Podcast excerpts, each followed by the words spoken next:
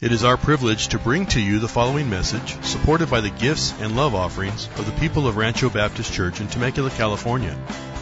This message was recorded during our normal Sunday morning service times. Pastor Rick Foster is serving as our interim senior pastor here at Rancho Baptist Church. And as Pastor Rick continues in the book of Philippians, today we're in chapter 4, verse 2, where Paul gives an appeal for unity and steadfastness. Let's join Pastor Rick now in a sermon entitled Our Conflict with Conflict. This is part 14 of Joy in Our Journey. Here's Rick. When the British and French were fighting in Canada back in the 1750s, Admiral Phelps was the commander of the British fleet. He was instructed to anchor outside of Quebec and wait and support the ground forces of the British Army that were going to come and to attack the city. While he waited, though, for the British forces to show up, he was annoyed by looking into the city and seeing on top of a nearby cathedral statues of saints that had been placed there. So he ordered his men to load the cannons and to shoot and destroy those statues. Now, no one knows how many rounds he fired or how many of the statues were knocked down, but we do know that when the land forces finally arrived and were given the signal to attack, Admiral Phipps was of no help whatsoever because he had used up all of his ammunition shooting at the saints.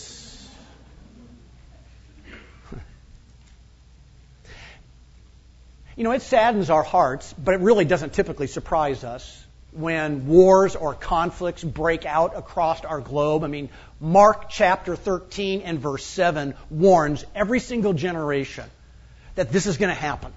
There are going to be wars. There are going to be rumors of wars.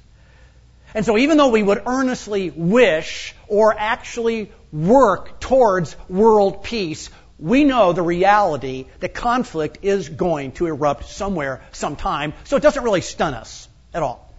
When a coup happens in sub-Sahara Africa. Or when Pakistan and India exchange shots over their disputed border. Or when American jets bomb an ISIS stronghold. But our sadness starts getting mixed with embarrassment when conflicts erupt into hostility within the church, when believers end up brawling. A church outside of Detroit, Michigan was having its annual congregational meeting when one member decided to show how strongly he felt against a line or an agenda item. He pulled out a gun and shot two members who were for the who were for that line item. Bradenton, Florida, a church had to call police to come in and restore order in their Sunday morning worship service because there was a group of members who tried a hostile takeover because of their disagreements with the church leadership. Many of us know or we've heard of churches that have split because they couldn't agree on the color of carpet to put in the new building. We know of believers that sit on opposite sides of the worship center, not because of the air conditioning, but because they can't stand one another any longer. We know of visible or smoldering animosity that goes on inside of churches, and it is embarrassing. Are we getting to the point where churches are going to have to install metal detectors before you can come into the worship service? Are we going to have to put up signs that says it could be hazardous to your health to attend church? And that's why what Paul writes in Philippians chapter 4 in two verses that we're going to look at this morning reveals his concern for how believers handle their conflicts in their relationships with one another. In fact, it's interesting that the New Testament authors are consistent. That if your faith in Jesus Christ does not positively impact the way you deal with your conflicts with others, then you may not have the real thing. So Paul's words here to us in Philippians 4 verse 2 and, and verse 3 are not dusty wisdom for a church in a different culture 2,000 years ago, they are relevantly applicable to us right here on this campus in 2017. Because what he mentions can help any of us with interpersonal conflicts. And what he wants us to realize is there are three very helpful recommendations he wants to make that can assist us when we get at odds with other believers. What does he tell us here in this passage? Well, first of all, he tells us admit the reality of the problem. Again, notice this is the first time in the book of Philippians where Paul addresses or directly references a problem that's going on in the church here at Philippi. And notice here in verse 2, he entreats two women to resolve the conflict that exists between them. Verse 2, Paul says, I entreat Euodia and I entreat Syntyche to agree in the Lord. Now notice, we're not given any details. We're not given any of the specifics about the friction the two of them feel towards each other. But for Paul to use that word entreat twice, or some of your translations it says plead, it means the situation between the two of them was not moving forward towards reconciliation. It had stalled. So the place to begin is to admit a problem exists. Well, how do we admit a problem exists? Well, I think there are three things we need to admit. First, we need to admit our tendency to clash with each other. Unfortunately, believers are not above using the violent ways of the world. And newspapers love to print. The media loves to tell a community when these things happen. It sells. It's juicy gossip to be able to spread when anger and animosity breaks out within a church. But you know, those events, as sensational as they are, are actually a very small percentage of our battles. The vast majority of our battles are smoldering resentments. Our feelings were hurt. Our pride was trampled. We were overlooked. We were not selected. Someone else got the credit. Our idea was ignored. I was not even invited to attend. Yeah, our pride. And most of the time, then, we don't go load guns. We don't then prepare bombs. We don't plan a public confrontation. Instead, our resentment is expressed in passive aggression. We avoid the person. We change Sunday school classes. We sit in a different place. We limit our interaction with them. We build a different set of friends. Or if push comes to shove, we just start attending a different church. By the way, did you know that this kind of behavior has been recorded in the scriptures throughout history? Cain and Abel got crossways with each other. So did Jacob and Esau. Joseph and his brothers, they didn't get along with each other until later in life. And there was even a period where Moses had a falling out with Miriam and Aaron. David and Saul, they were antagonists.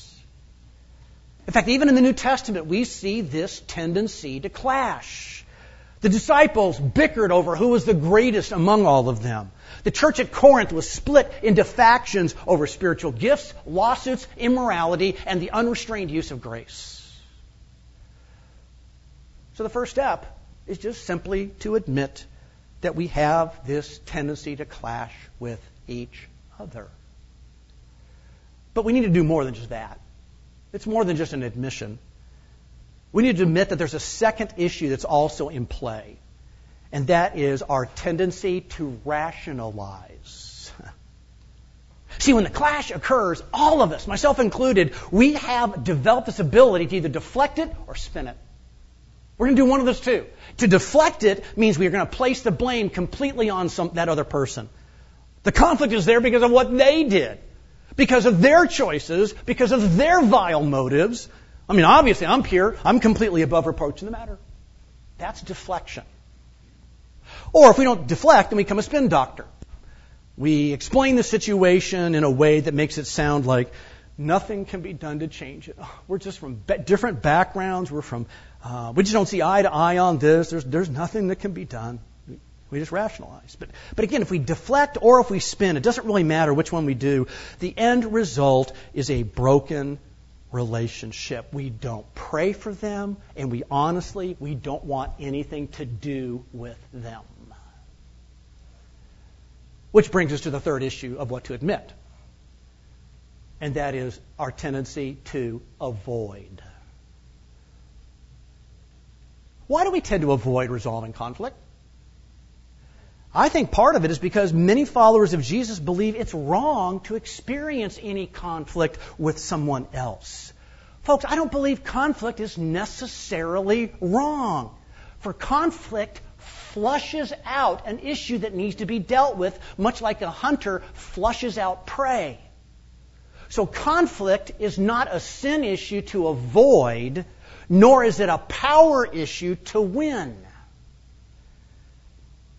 The reality is, God uses conflict in our lives to do things in us that otherwise would never, ever be touched. It helps us to grow. It helps us to mature spiritually as we realize there are things inside of us that we have got to deal with, some of which are not that good to see. And by the way, you know the early church had this struggle all the time. Let me give you a couple of examples. They had their share of conflicts. Acts chapter 6 and verse 1. Some of the widows in the early church were not being equally cared for. And did you know that the issue broke along racial lines?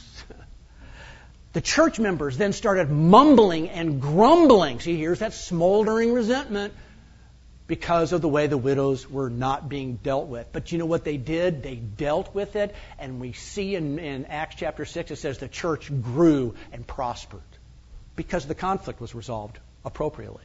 Let me give you another one. Acts chapter 15 and verse 2. There were some that stood up and began to demand that everyone needed to be circumcised if they were going to be saved. It was a requirement. And by the way, in Acts chapter 15, the language there tells us it almost caused a riot to break out in the church. The disagreement was so strong for and against that concept. But again, the church dealt with that conflict well, and the church grew and prospered because of it. Let me give you another one. Acts chapter 15 and verse 39. The first missionary team, Paul and Barnabas, broke up over John Mark. Why?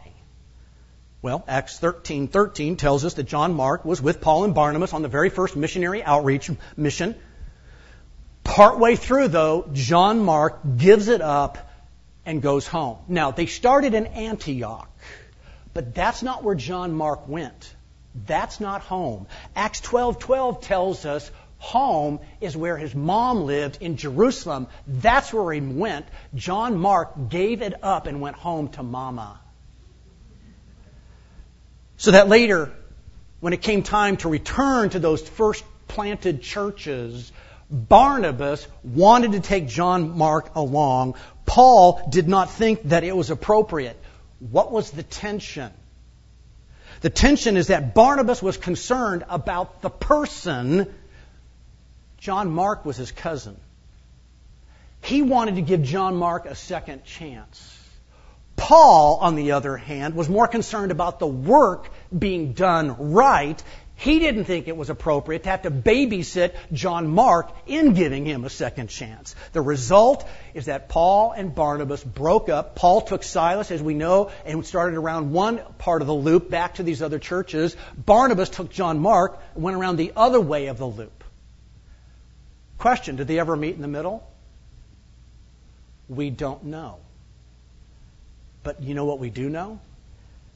Colossians 4:10, 2 Timothy 4:11, Paul later refers to John Mark as an important as an important part of his ministry.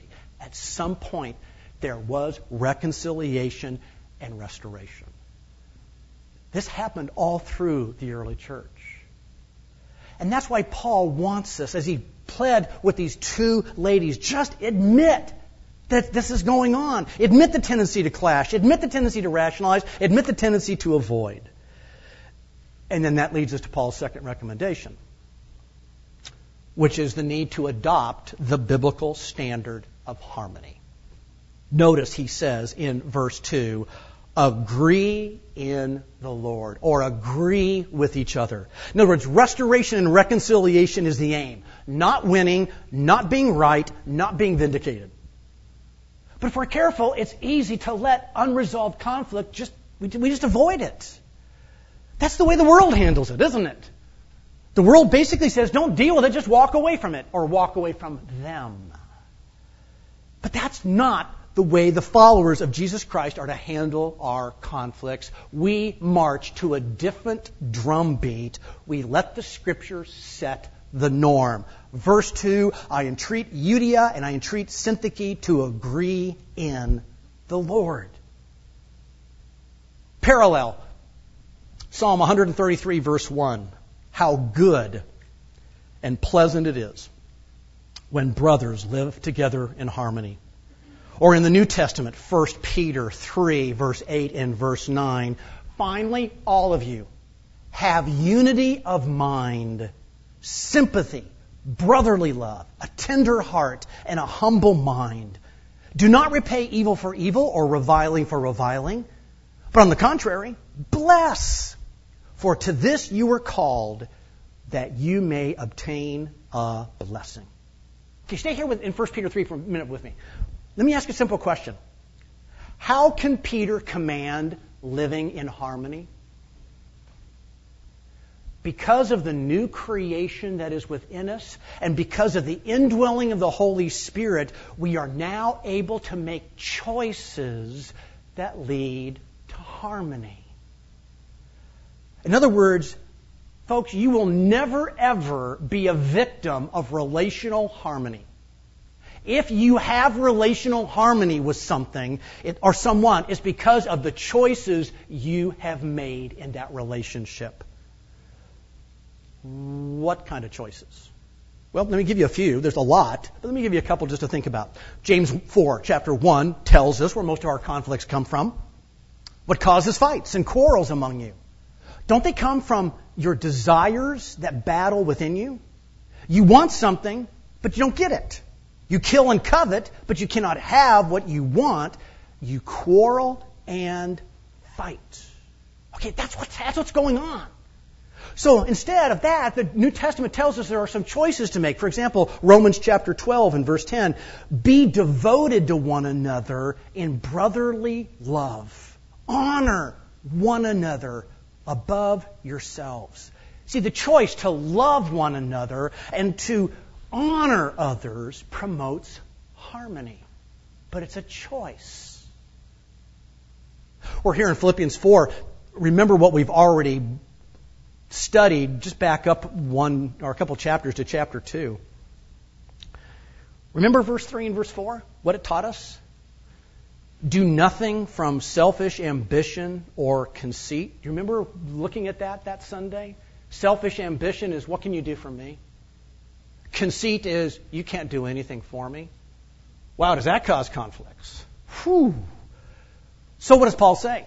But in humility count others more significant than yourselves. Let each of you look not only to his own interests, but also to the interests of others. Again, see the choices we can make of humbleness, of a genuine concern for others, and that promotes this harmony and reduces the conflicts. See, verses like this remind us of the biblical norm that is in front of us as the followers of Jesus Christ. But it's also important to understand and recognize why the norm is important. Why is it important? Because when we don't make choices like this, damage happens, at least in two different ways. One, there's a ne- negative impact on the Lord. You're here in Philippians, just keep turning left a little bit back to Ephesians. Look at Ephesians chapter 4, starting at verse 3.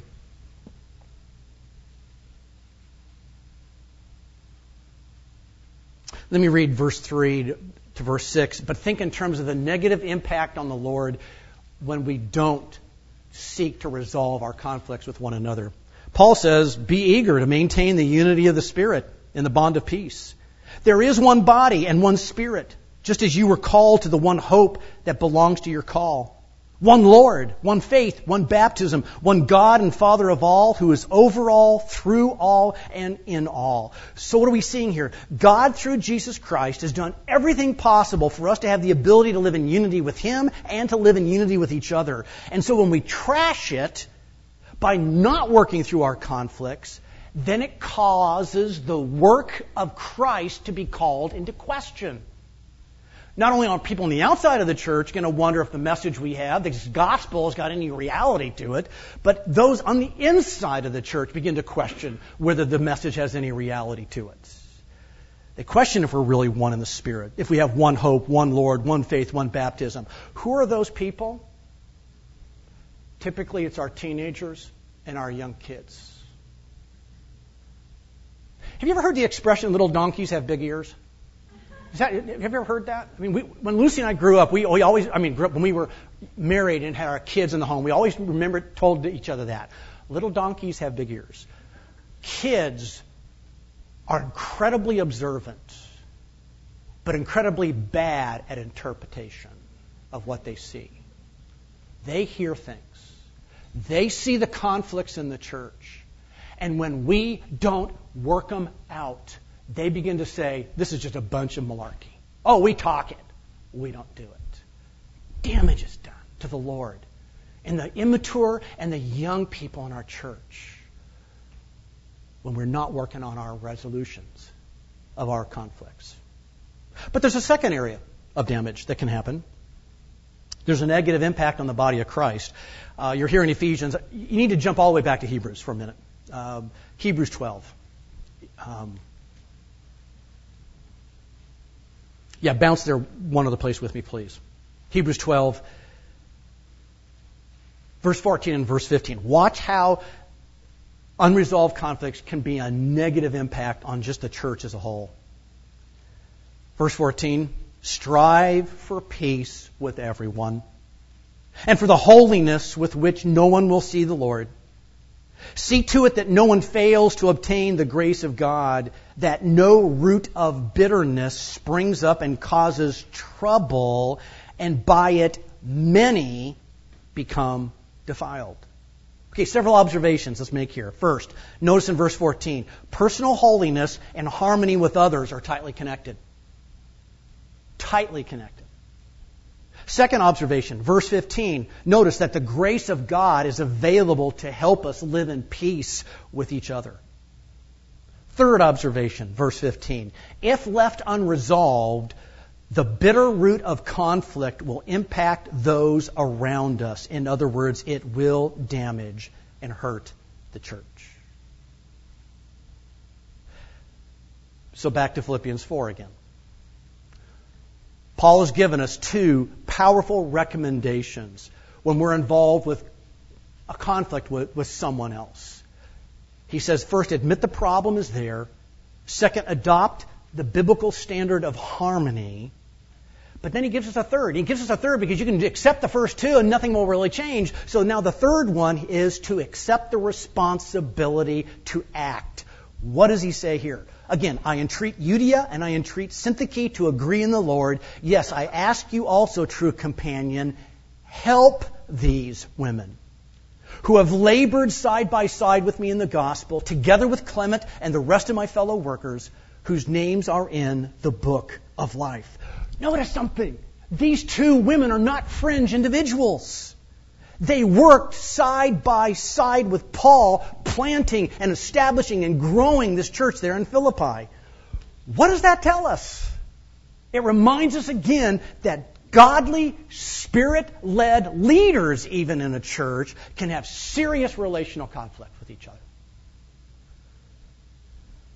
And when that occurs, what do we do? Well, that Depends. Let's consider several different scenarios. First, what's my responsibility when it's between me and another believer? Well, I have always found it interesting, fascinating, that the New Testament authors consistently say that the first person to recognize that a conflict or tension exists has the responsibility to go to the other. The issue is not who's at fault. The issue is who recognizes it first.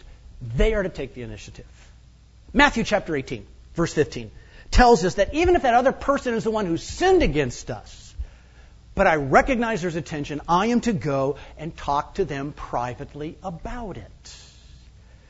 That's why Romans chapter 12 and verse 18 tells us if it is possible, as far as it depends on you, notice that phrase, as far as it depends on you, live at peace with everyone. So practically, when it's between me and another person, I am to go to that person and simply talk to them. Acknowledge, I sense a tension exists.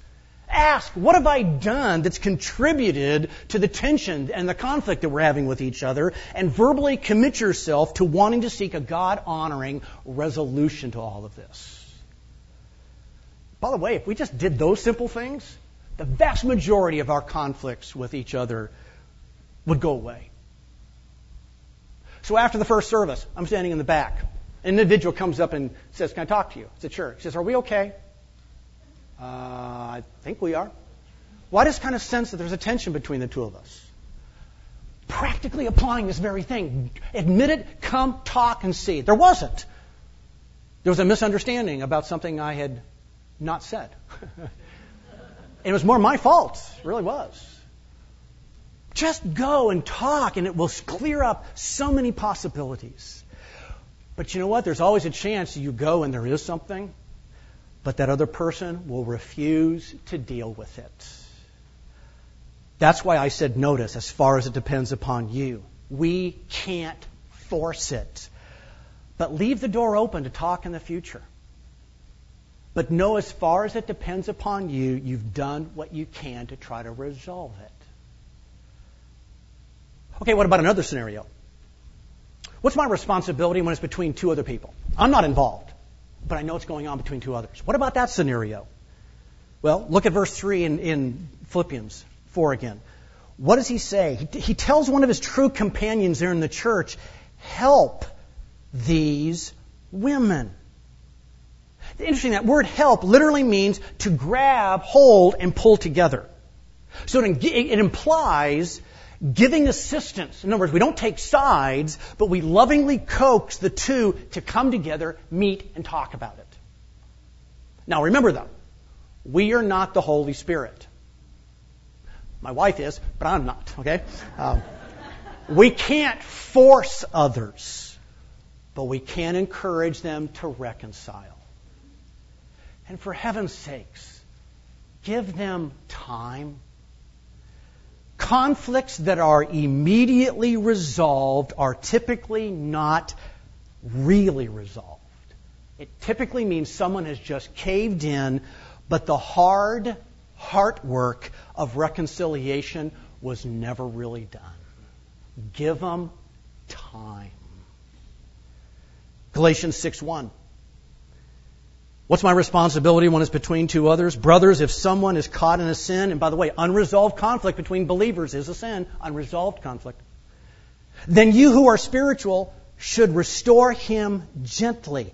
Ooh, notice, helping others reconcile is not the task for the new or young believer.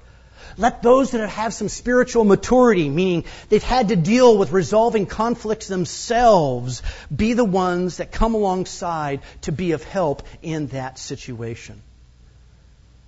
I'd like to also suggest that there are some others who shouldn't help. I would suggest that if you are not at a place of, if you are not in a place of spiritual authority, you're not directly part of the problem or you're not directly part of the solution, Stay out of it. Now, you may know of a conflict between two people. Don't question others to find out information and facts about what's going on. If you're going to talk to someone else, go talk to someone who's more spiritually mature, who's in a proper role and place, and say, Do you know that this is going on? I would really encourage you to go help those two. See, that's appropriate. But it may mean that you just need to stay of it. So, what's Paul said? Very practical. Admit the conflict. Adopt the biblical standard of reconciliation. Accept the responsibility to act. Stan Mikita used to be a all-star hockey player and when he was actively playing hockey, he would typically get into a lot of fights. And then suddenly that stopped. It stopped when his eight year old daughter asked a very grown up question. She said, Daddy, how can you score goals when you're always in the penalty box?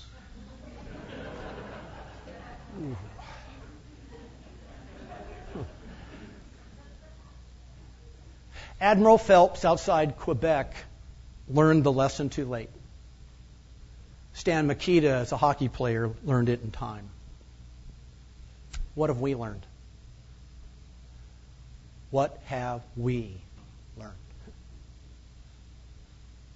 Let's pray. Father, you know that I have got a great deal of conflict avoidance reactions in life, and yet you also know that those times when your Holy Spirit has prompted me to go to that other person, that there has been some incredibly supernatural, powerful work that has resulted between us and inside me.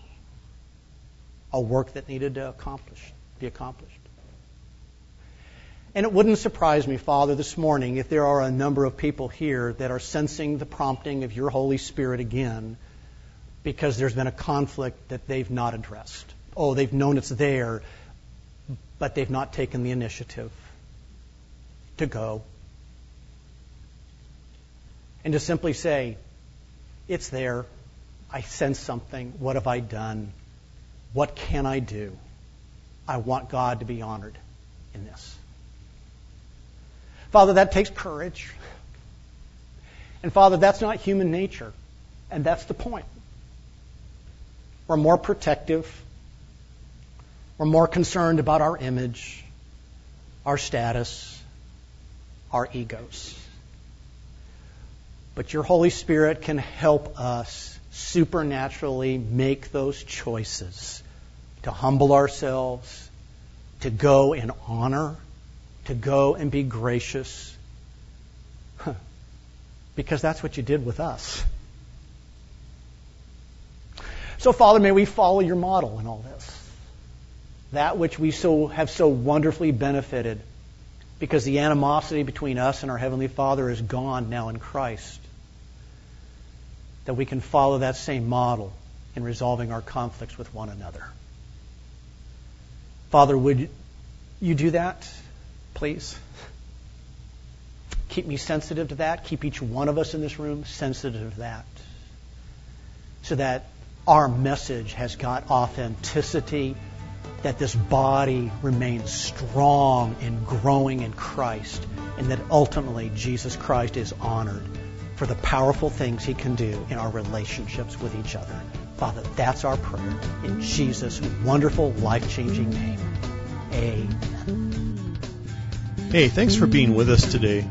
It's always a pleasure to serve you with this CD ministry. And here at Rancho Baptist Church, our mission is to glorify God by making disciples who love God, love others, and live to reach their world for Christ. And if you have any questions regarding this sermon, or just perhaps knowing God in a deeper way, don't hesitate to give us a call. Our phone number is area code 951 676 2911. Or you can reach us on the web at www.ranchobaptistchurch.com www.ranchobaptistchurch.org. That's www.ranchobaptistchurch.org. Have a great day in the Lord, and God bless you as you continue to walk with Him.